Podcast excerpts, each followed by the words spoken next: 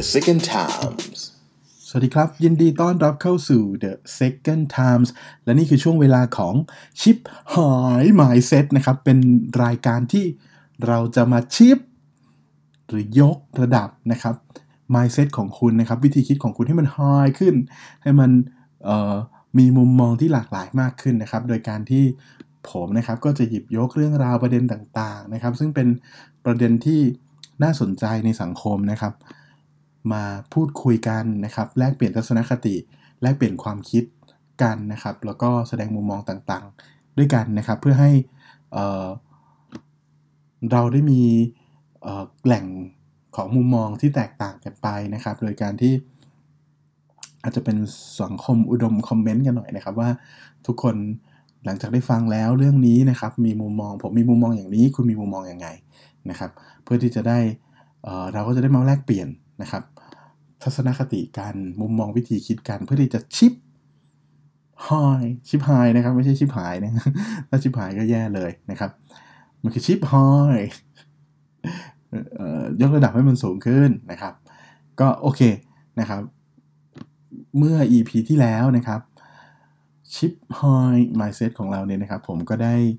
ชวนภรรยาสุดที่รักมานั่งคุยด้วยในเรื่องของ การเรียนออนไลน์นะครับ การแก้ปัญหาในการเรียนออนไลน์นะครับ ทีนี้พอพูดถึงประเด็นนั้นไปนะครับ ก็อยากจะชวนคุยในประเด็นที่กว้างกว่านั้นนะครับ ภาพกว้างของของเรื่องออนไลน์เรียนรู้นะครับมันมีคำหนึ่งคำนะครับที่อยู่ในกระแสอยู่ตอนนี้นะครับ เป็นคำที่หลายๆ คนอาจจะเคยได้ยินมาแล้วนะครับ หลายๆ คนอาจจะยังไม่เคยได้ยินมาเลย แต่แน่นอนคำคำนี้ถูกพูดถึงอยู่ในช่วงเวลานี้ค่อนข้างมากนะครับ นั่นก็คือคำว่า new normal นะครับ new norm นะครับ new normal เนี่ยแหละครับนะภาษาอังกฤษก็ n สระอีไม่แต่ครูมออิว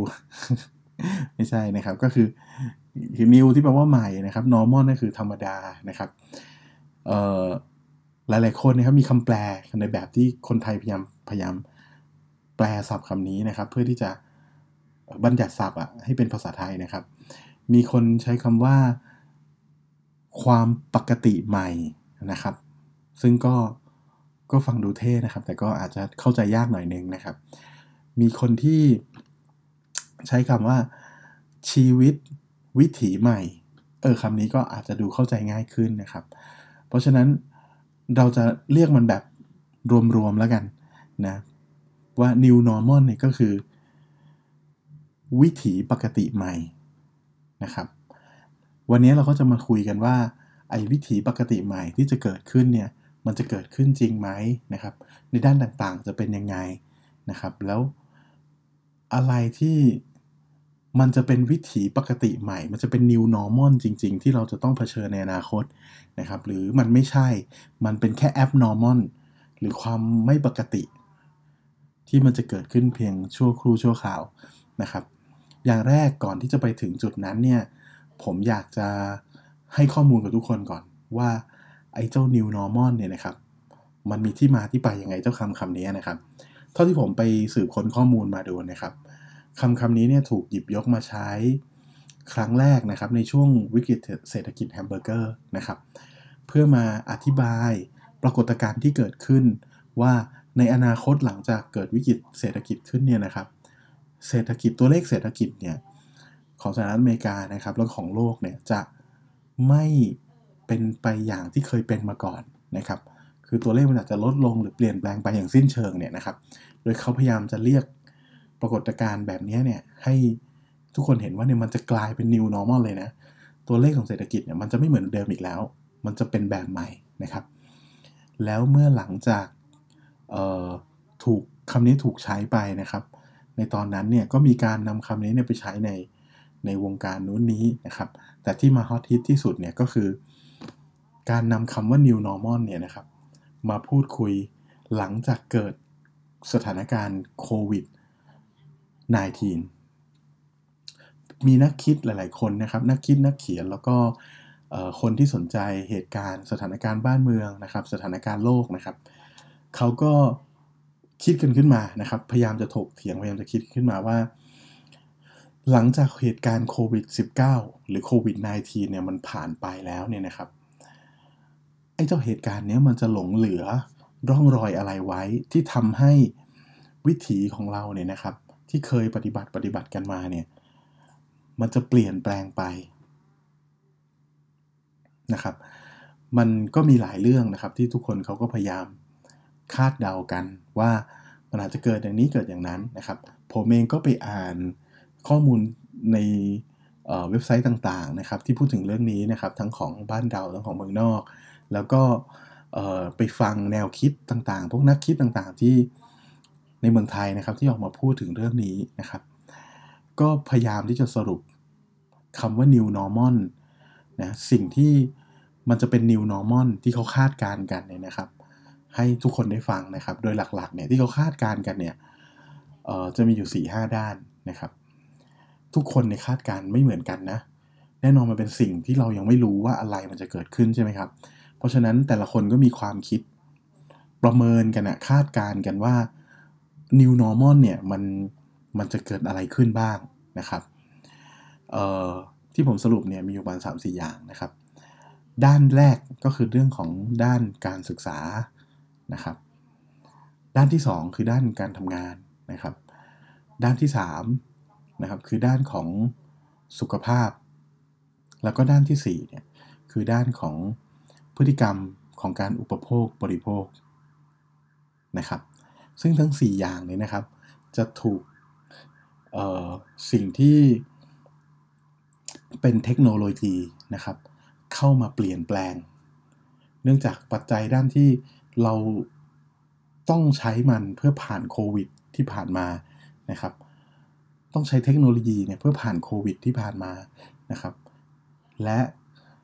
เจ้าเทคโนโลยีนี้มันอาจจะส่งผลให้ในอนาคตเนี่ยเราจะไม่กลับมาใช้แบบเดิม เราจะไปใช้มันเลยนะครับ โดยส่วนใหญ่นะคนก็จะคาดการในลักษณะแบบนี้นะครับ ทีนี้มาด้านแรกก่อนนะครับ ในด้านของการศึกษานะครับ ในด้านของการศึกษาเนี่ยนะครับ มีคนประเมินกันว่า ด้วยสถานการณ์โควิดที่เกิดขึ้นเนี่ยนะครับ แล้วมันทำให้การรวมตัวกันในหมู่มากเนี่ยไม่ปลอดภัยนะครับ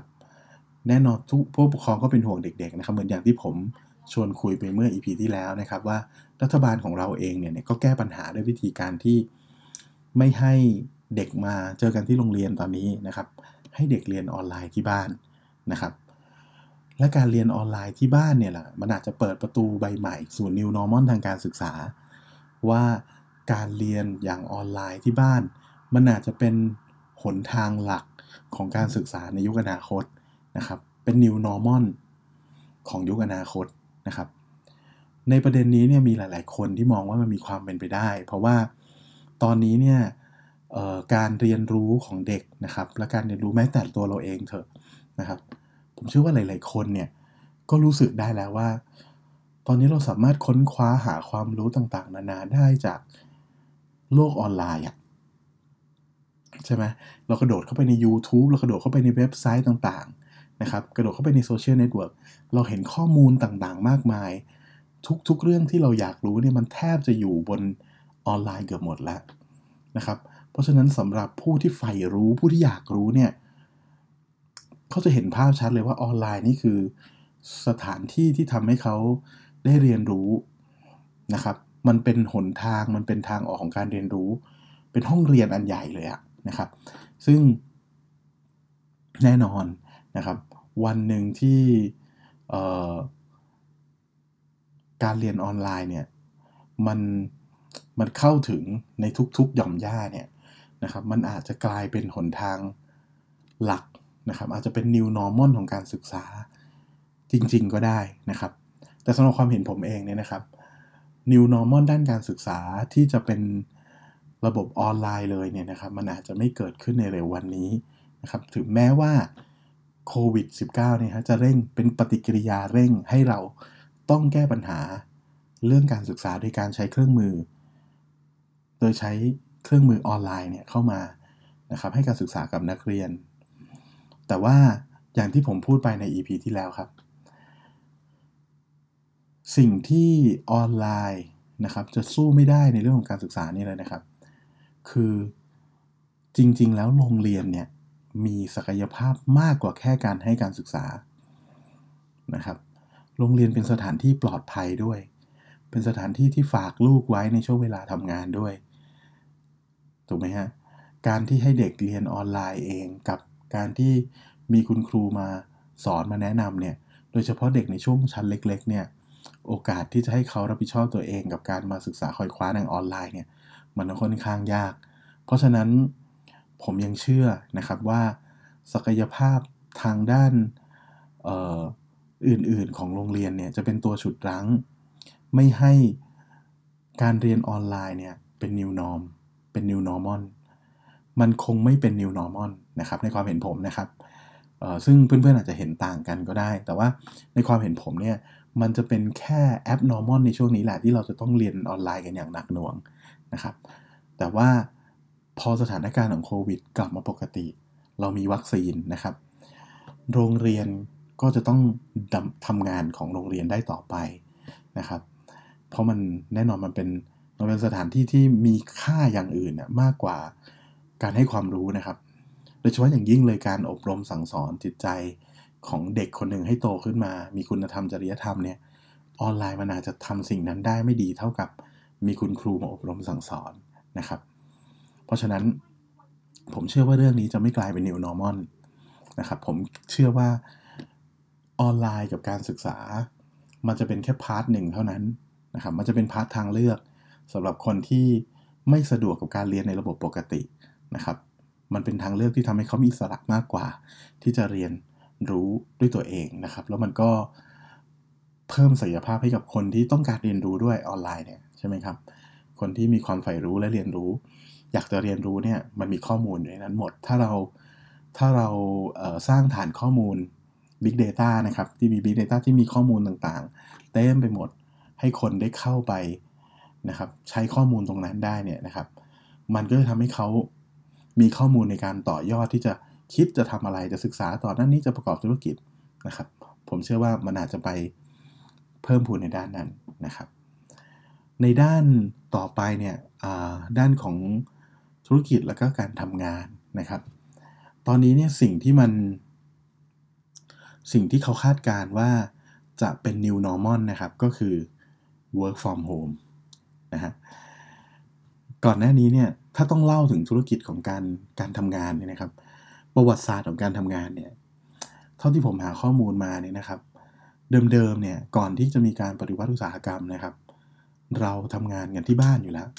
คนส่วนใหญ่นะครับ มีกิจการทำอะไรอะทำฟืนทำเป็นช่างไม้เป็นช่างตัดเย็บเสื้อผ้าเป็นอะไร ทุกคนเขาทำงานกันที่บ้านอยู่แล้วนะครับ พอมีการปฏิวัติอุตสาหกรรมขึ้นมาเนี่ยเมื่อต้องการสินค้าต้องการผลผลิตมากๆนะครับ ก็ต้องมีโรงงาน และก็ขับเคลื่อนโรงงานด้วยมนุษย์นะครับ คนก็เลยต้องออกจากบ้าน เพื่อไปทำงาน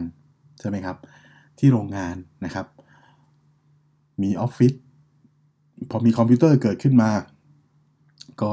มีความจำเป็นจะต้องไปทำงานกันที่ออฟฟิศนะครับ คนก็จะไปกองกันที่ออฟฟิศ ใช่ไหมครับ ไปรวมไปรวมตัวกันนั่งทำงานอยู่ในคอกสี่เหลี่ยม นี่คือวิถีที่มันเป็นมานะครับ แต่ว่าแน่นอนตอนนี้เนี่ยพอออมี YouTube ใช่ไหมมีออนไลน์มันดีขึ้น เทคโนโลยีมันดีขึ้น เราสามารถติดต่อทุกคนได้ผ่านจากการคอหากันในโปรแกรมต่าง แอปพลิเคชัน Line ใน Zoom ในอะไรอย่างเงี้ยนะครับ โลกมันเล็กลงนะครับ การสื่อสารมันดีขึ้นเนี่ย หลายๆงานเนี่ยก็ไม่จำเป็นที่จะต้องไปกองรวมกันอยู่ที่ใดที่หนึ่งก็สามารถทำงานได้นะครับ แล้วเรื่องนี้มันมาปรากฏชัดในช่วงที่โควิดระบาดนะครับ มันเห็นเลยว่าแม้คุณไม่อยากให้พนักงานทำงานที่บ้านเนี่ย หลายๆบริษัทหลาย ๆ องค์กร ก็จำเป็นจะต้อง ผลักดันให้เกิดการทำงานที่บ้าน เพราะว่าป้องกันการติดเชื้อระหว่างกันนะครับ ของการรวมตัวกันในคนหมู่มากๆนะครับ มันเหมือนกับเป็นนี่แหละโควิด มันเหมือนการเร่งปฏิกิริยาของการเอาเทคโนโลยีมาใช้ในการทำงานให้มีประสิทธิภาพมากที่สุดนะครับทำให้เกิดปรากฏการณ์ที่เราเรียกกันว่า work from home เนี่ยนะครับขึ้นมาในช่วงระยะเวลานี้นะครับ เรื่องนี้เนี่ย หลาย ๆ ฝ่ายมองว่ามันน่าจะกลายเป็น new norm เป็น new normal ของเรานะครับสำหรับผมเองเนี่ยผมเองเห็นด้วยนะครับ แต่ก็ไม่เห็นด้วยทั้งหมดนะครับ ผมเชื่อว่าเออมันจะต้องมีกิจการที่ได้รับอิทธิพลจากการใช้ work from home ในช่วงเวลาที่ผ่านมานะครับ แล้วเห็นถึงศักยภาพว่าการ work from home เนี่ยมันมันทำได้นะครับ แล้วธุรกิจหรือการทำงานในอนาคตเนี่ยมันก็จะมีบางส่วนที่เปลี่ยนไปจริง ๆนะครับเขาอาจจะไม่ต้องมีออฟฟิศนะครับเขาอาจจะอยู่ที่บ้านออฟฟิศเขาอาจจะเป็นออนไลน์นะครับเขาจะรวมตัวกันประชุมงานกันในระบบ Zoom นะครับในแอปพลิเคชัน Zoom นะครับอย่างที่เห็นหลายคนเคยใช้นะครับ หรือเออเมื่องานปัจจุบันนี้ทุกอย่างมันผลักให้มันใช้เทคโนโลยีมากขึ้นนะครับ อย่างรายการของเราเนี่ยเห็นไหมเราก็ยัง มาทำพอดแคสต์นะครับ ซึ่งมันเป็นเรื่องของออนไลน์เหมือนกัน ถูกไหมครับ มันก็เป็นงานในลักษณะที่ไม่จำเป็นที่จะต้องมีออฟฟิศนะครับ แล้วธุรกิจของแต่ละคนเนี่ย การทำงานของแต่ละคนเนี่ย มันก็จะไม่ผูกติดกับองค์กรใหญ่มามันก็จะกระจายตัวออกไปเป็นกิจการส่วนตัวมากขึ้นนะครับ เพราะฉะนั้นโอกาสที่ work from home จะเกิดขึ้นเป็น new norm ในระยะเวลาใกล้เนี่ย มันเป็นไปได้นะครับ แต่ผมคิดว่ามันเป็นไปได้เฉพาะบางธุรกิจ เพราะฉะนั้นเอ่อมันจะไม่ใช่ new norm สำหรับทุกคนนะแต่มันอาจจะเป็น new normal สำหรับธุรกิจใดธุรกิจหนึ่งนะครับ ผมคิดว่านะ เพราะว่าไม่อย่างนั้นเนี่ยเอ่ออย่างกิจการอื่น ๆ ที่มันมีความจำเป็นที่ต้องเจอตัวกันมีความจำเป็นต้องดูเอกสารที่มันเป็น hard copy อย่างเงี้ยครับมันมันมันอาจจะยังเปลี่ยน ไปไปแบบนั้นในเวลาใกล้ไม่ได้นะครับ แต่เป็นเรื่องหนึ่งที่น่าสนใจ เพราะว่าถ้ามันทำได้จริงๆเนี่ยนะครับ มันจะทำให้หลาย ๆ อย่างผมเชื่อว่านะเรื่องนี้เรื่องการเดินทางไปทำงานเนี่ยนะครับ เป็นหนึ่งในปัญหาสังคมนะสำหรับผมนะผมมองว่าถ้าเราจะเป็นต้องตื่นเช้า และออกจากบ้านไปทำงานทุกวันในสถานที่เดียวกัน คนหมู่มากเดินไป เดินทางไปน้าที่เดียวกันนะในบริเวณเดียวกัน ในละแวกเดียวกันชุมชนเดียวกัน เพื่อที่จะไปทำงานนะครับ ในโซนนิ่งที่มันเป็นเป็นสถานที่ทำงานเนี่ยมันก็จะมีปัญหาตามมาแหละควันพิษรถติดนะครับ การเดินทางของแต่ละคนก็อุบัติเหตุนะฮะที่อาจจะเกิดขึ้นได้ การใช้จ่ายจับจ่ายเงินมันก็มากขึ้นเพราะมันต้องมีเสียค่าใช้จ่ายในการเดินทาง แต่ถ้าสมมุติว่า เเราเปลี่ยนวิถีนะครับ ให้สามารถทำงานที่บ้านได้เนี่ยเรื่องพวกนี้มันจะกลายเป็นเรื่องที่มันไม่จำเป็นเลย เรื่องพวกนี้มันจะเป็นมันก็จะทำให้สังคมที่ที่มันแออัดนะสังคมที่มันฟุ่มเฟือยเนี่ยสังคมที่มันมีต้นทุนสูงเนี่ยมันลดขนาดลง ซึ่งผมคิดว่าเป็นเรื่องดีนะ เรื่อง work from home เนี่ยนะครับเป็นเรื่องที่ผมอยากให้เกิดขึ้นมากที่สุดเลยนะอยากให้เป็น new normal ที่เกิดขึ้นเป็นวิถีใหม่ เป็นวิถีปกติใหม่ที่เกิดขึ้นมากที่สุดเลย แต่ว่าอย่างที่ผมได้บอกไปครับสำหรับความเห็นของผมเนี่ยผมเชื่อว่า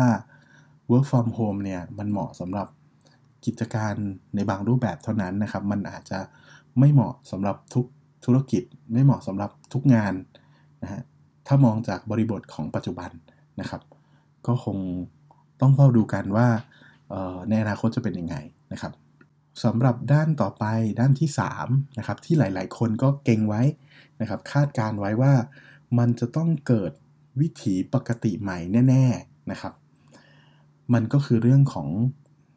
ความสำคัญของปัจจัยด้านสุขภาพอนามัยนะครับ ที่จะเข้ามามีส่วน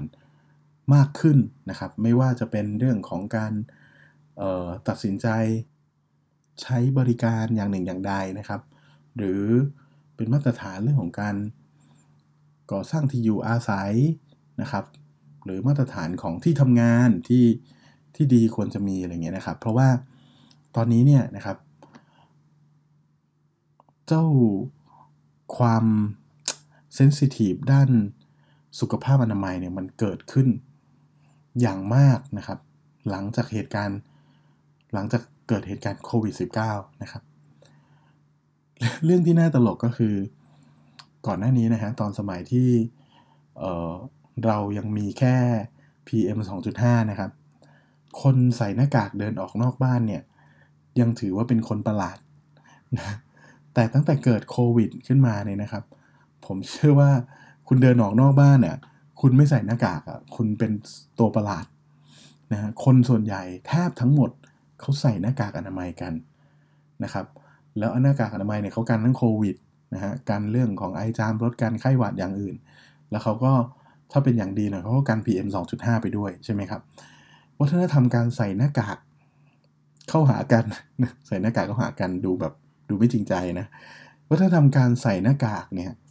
มันอาจจะกลายเป็น new norm ไหมในความในความเห็นบางคนนะฮะเดินออกนอกบ้านเนี่ยเราจะต้อง protect ตัวเอง ด้วย หน้ากากนะครับ หรืออในเรื่องของการ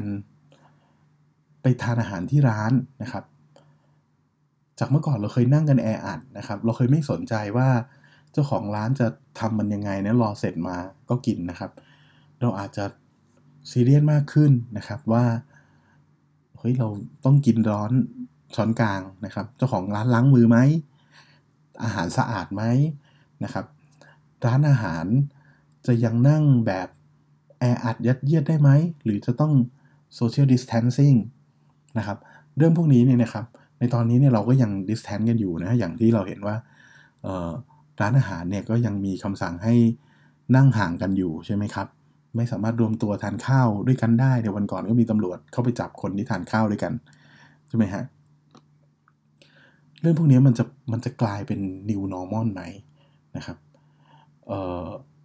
สำหรับผมนะครับ ผมคิดว่าเรื่องพวกนี้มัน abnormal มาก ๆ นะครับไอเรื่องของมาตรฐานทางจิตใจของเรานะ ที่เราจะเลือกเฟ้นสิ่งที่มันมีมีคุณค่าทางสุขภาพอนามัยมากขึ้นเนี่ย มันเป็นธรรมดาอยู่แล้ว แล้วมันก็มากขึ้นเรื่อยๆนะครับ ตั้งแต่ก่อนมีโควิดนะครับ ในขณะที่มันก็บางคนมันก็ไม่ได้สนใจอะไรขนาดนั้นนะครับ ตั้งแต่ก่อนมีโควิดเหมือนกันนะครับ แต่ว่า การที่เราถูกบีบบังคับโดยโควิดเนี่ยให้ต้องมาใส่แมสเดินออกนอกบ้านทุกวันเนี่ยนะครับหรือถูกบังคับด้วย PM 2.5นะครับให้เราใส่แมสเดินออกนอกบ้านทุกวันเนี่ยนะครับผมเชื่อว่าให้ตายยังไงมันก็ไม่กลายเป็น new normal เพราะว่ามนุษย์นะครับ ไม่ไม่ทำอะไรที่ ที่ทำให้ตัวเองอึดอัดอะนะผมเชื่อว่าบางคนมันไม่ใช่ทุกคนคือตอนนี้เราเราถูกโควิด บังคับเราว่าถ้าคุณไม่ป้องกันนะคุณอาจจะถึงขั้นเสียชีวิตได้นะครับ จะติดโรคและเสียชีวิตได้นะครับ แต่ถ้าสมมุติว่ามันเป็นลักษณะอาการแบบตายผ่อนส่งอย่าง PM 2.5 อย่างเงี้ยครับ ผมคิดว่าหลายคนก็เลือกที่จะไม่ใส่นะครับ เพราะว่าการไม่ใส่หน้ากากออกไปใช้ชีวิตมันจะง่ายกว่า แล้วมนุษย์เรามักจะเลือกเรื่องที่ง่ายครับ ผมไม่เชื่อเลยว่าถ้าสมมุติว่ามีวัคซีนนะครับโควิดนะครับไอ้นี้มาแล้วเนี่ยว่าคุณเป็นโควิดคุณสามารถหายได้ มันกลายเป็นโรคประจำถิ่นไปแล้วเนี่ย คนจะยังมาต้องใส่หน้ากากกันทุกคนออกจากบ้านอีก ผมไม่เชื่อมันจะเกิด new normal แบบนั้นนะครับ มันจะไม่ มันจะไม่ใช่วิถีใหม่สำหรับผมนะ ผมเชื่อว่ามันจะไม่ใช่วิถีใหม่ที่เกิดขึ้น เราจะดูแลตัวเองกันมาก ๆ ก็เฉพาะช่วงมีภัยนี่แหละครับ เหมือนอย่างเรื่องของการ social distancing ก็เหมือนกันนะฮะธรรมชาติของมนุษย์เนี่ย ผมเชื่อว่ามนุษย์เป็นสัตว์สังคมอะนะครับ หลายๆ คนเองก็มองตรงกันนะฮะผมผมไปฟังแนวคิดของคนนั้นคนนี้เนี่ยก็คิดเหมือนกันกับผมนี่แหละ ว่าธรรมชาติของมนุษย์เราเป็นสัตว์สังคมนะครับ การที่จะให้เราอยู่ห่างๆกันนะฮะเราไม่รวมตัวกัน เราไม่พบปะเจอสังสรรค์กันเนี่ยมันเป็นอะไรที่ขัดกับเนเจอร์ของมนุษย์มากๆนะครับ เหมือนอย่างทุกวันนี้นะครับ ที่ผมต้องอยู่บ้านเป็นส่วนใหญ่เนี่ยนะครับ เรารู้สึกอยากไปออกกำลังกาย อยากไปเจอเพื่อนๆ อยากไปโหอยากไปออกไปเจอธรรมชาติอยากจะไปเล่นน้ำทะเล อยากจะใช้ชีวิตเหมือนเมื่อก่อนที่เราเคยทำนะฮะอิสระเสรีอะไรในแบบนั้นเนี่ยมันจะกลับมานะครับ ถึงแม้คนจะยังคงมีบทเรียนจากโรคระบาดครั้งใหญ่เนี่ยนะครับ แต่ว่ามันจะไม่ผลักให้ชีวิตเขาต้องไปอยู่ในกฎระเบียบที่ ป้องกันโรคโรคขนาดนั้น เพราะเพราะฉะนั้น ผมเชื่อว่าในด้านสุขภาพอนามัยนะครับเอ่อไอเรื่องพวกที่ผมพูดมาเนี่ยไม่มีทางเกิดที่จะเป็น new normal ได้เลยนะครับ มันจะกลับมาเป็นแบบปกตินั่นแหละ เพราะช่วงนี้มันคือ abnormal อยู่ เรากำลังเรามาระวังตัวเพื่อป้องกันโรคอยู่นะครับ แต่มันก็อาจจะมีประเด็นบางอย่างที่ที่ผลักดันให้ให้กลายเป็น new normal ได้นะครับ ในเรื่องของสุขภาพอนามัยนะครับ แต่ก็สำหรับผมตอนนี้ผมยังนึกไม่ออกนะครับ ก็ถ้าใครมีไอเดียนะครับ หรือมองว่าเรื่องไหนมันจะกลายเป็น new normal ก็ลองมาแลกเปลี่ยนทัศนคติกันนะครับ เรื่องสุดท้ายนะครับ คือประเด็นเกี่ยวกับ เรื่องของพฤติกรรมของคนในการอุปโภคบริโภคนะครับ จริงๆ เรื่องนี้ไม่ได้เป็นผลกระทบกับโควิดโดยตรง แต่ว่า แน่นอนโควิดเหมือนเดิม เป็นปฏิกิริยาเร่งนะครับ ให้มันเกิดความจำเป็นที่จะต้องใช้เทคโนโลยี แต่ตัวเทคโนโลยีต่างหาก ซึ่งเป็นเป็นตัวที่ทำให้มันอาจจะเกิด new normal ขึ้นนะครับ new normal ในพฤติกรรมเกี่ยวกับการพฤติกรรมอุปโภคบริโภคเนี่ยก็คือ หลาย ๆ คนเนี่ยเขามองว่า ร้านค้าห้างสรรพสินค้าเนี่ยนะครับ อาจจะลดความสำคัญลง และพฤติกรรมของผู้บริโภคเนี่ยนะครับ จะหันไปใช้เทคโนโลยีนะฮะซื้อสินค้าผ่านแอปพลิเคชัน ซื้อสินค้าผ่านออนไลน์นะครับ เพราะมันง่ายกว่านะครับ อย่างเขาให้ตัวอย่างกันอย่างนี้นะว่าเมื่อก่อนเนี่ยกลุ่มคนที่จะใช้บริการพวกนี้ส่วนใหญ่ก็จะเป็นคนรุ่นใหม่เป็นวัยรุ่นใช่ไหมครับแต่สังคมคนส่วนมากในสังคมเนี่ยเราก็เราก็รู้ว่า ในทุกๆ ประเทศทั่วโลกในส่วนใหญ่นะครับ โดยส่วนใหญ่เนี่ยก็จะเป็นสังคมที่เริ่มเข้าสู่สังคมผู้สูงอายุขึ้นเรื่อยๆ เพราะว่าเทคโนโลยีในการรักษามันดีขึ้นใช่ไหมครับ คนก็มีอายุมากขึ้นนะครับ บ้านเราก็เหมือนกันนะครับ แล้วกลุ่มผู้สูงอายุ กลุ่มผู้คนอายุเยอะๆเนี่ยก็เป็นกลุ่มคนส่วนมากในสังคมนะฮะ ในขณะที่กลุ่มคนที่เป็นวัยรุ่นนะครับ คนรุ่นใหม่เนี่ยก็ยังยังค่อยๆผลิตขึ้นมา ยังไม่ถึงยุคที่เขาเขาจะเป็นคนทั้งหมดของสังคมนะครับ เพราะว่าพวกเทคโนโลยีเทคโนโลยีพวกนี้มันเกิดขึ้นในช่วงนี้ห้าปีสิบปีนี้เอง ใช่ไหมครับ คนรุ่นเก่าเขาจะไม่ถนัดกับการใช้เทคโนโลยี ซึ่งต่างกับคนรุ่นใหม่ที่เกิดมาพร้อมเทคโนโลยีนะครับเป็นเด็ก3ขวบ4ขวบก็เล่น iPad ได้แล้วนะครับโดยที่ผู้ใหญ่บางคนไม่กล้าจิ้มเลยกลัวพังนะฮะเหตุการณ์แบบนี้แหละเขาคาดการว่าไอ้เจ้าโควิดเนี่ยมันไปเร่งปฏิกิริยา มันไปทำให้คนที่เเคยกลัวที่จะใช้เทคโนโลยี ต้องหันมาใช้เทคโนโลยีมากขึ้น เช่นนะครับ คนเคยเคุยกันนะครับ ไปเจอกันไม่ได้ อาจจะต้องเปลี่ยนมาใช้ไลน์นะครับ Facebook นะครับ เล่นกันมากขึ้นเพราะเหงาอยู่คนเดียวใช่ไหมครับ หรือคุณครูนะครับ แทนที่จะสอนนักเรียน ก็อาจจะต้อง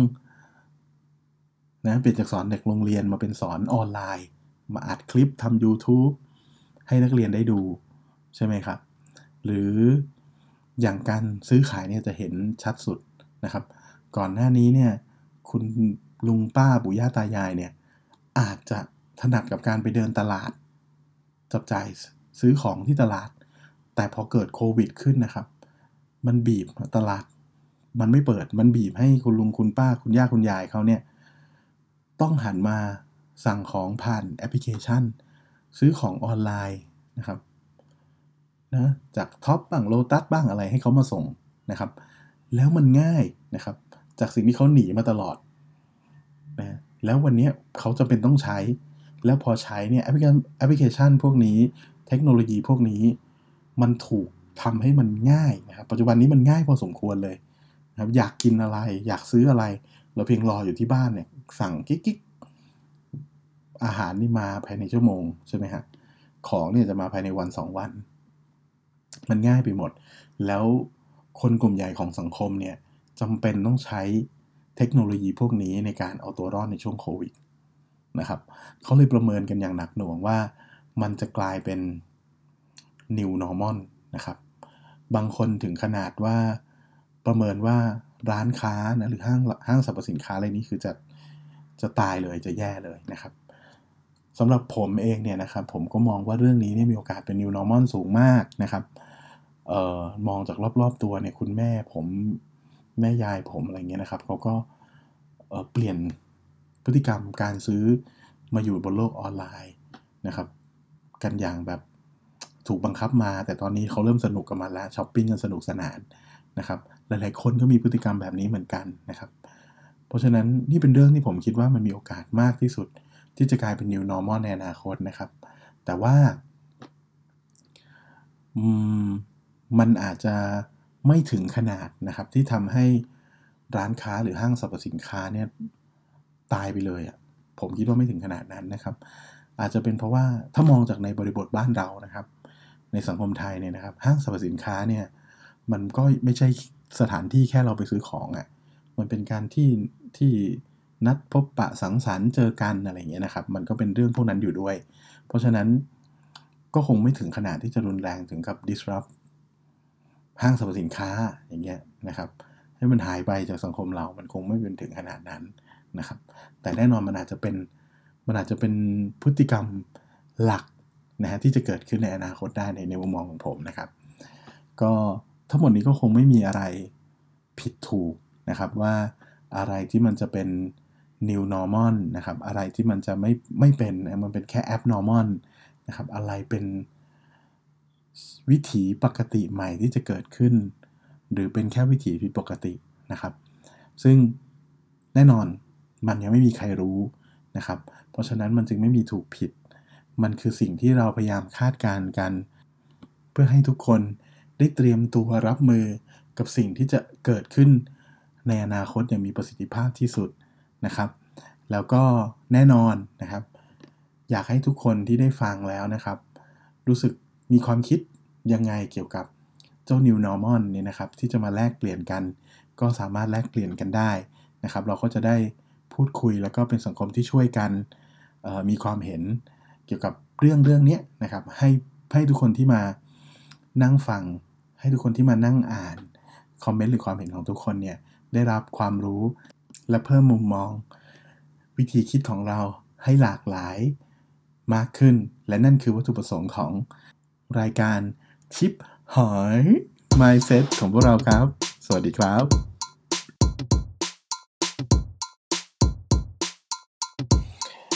The Second Times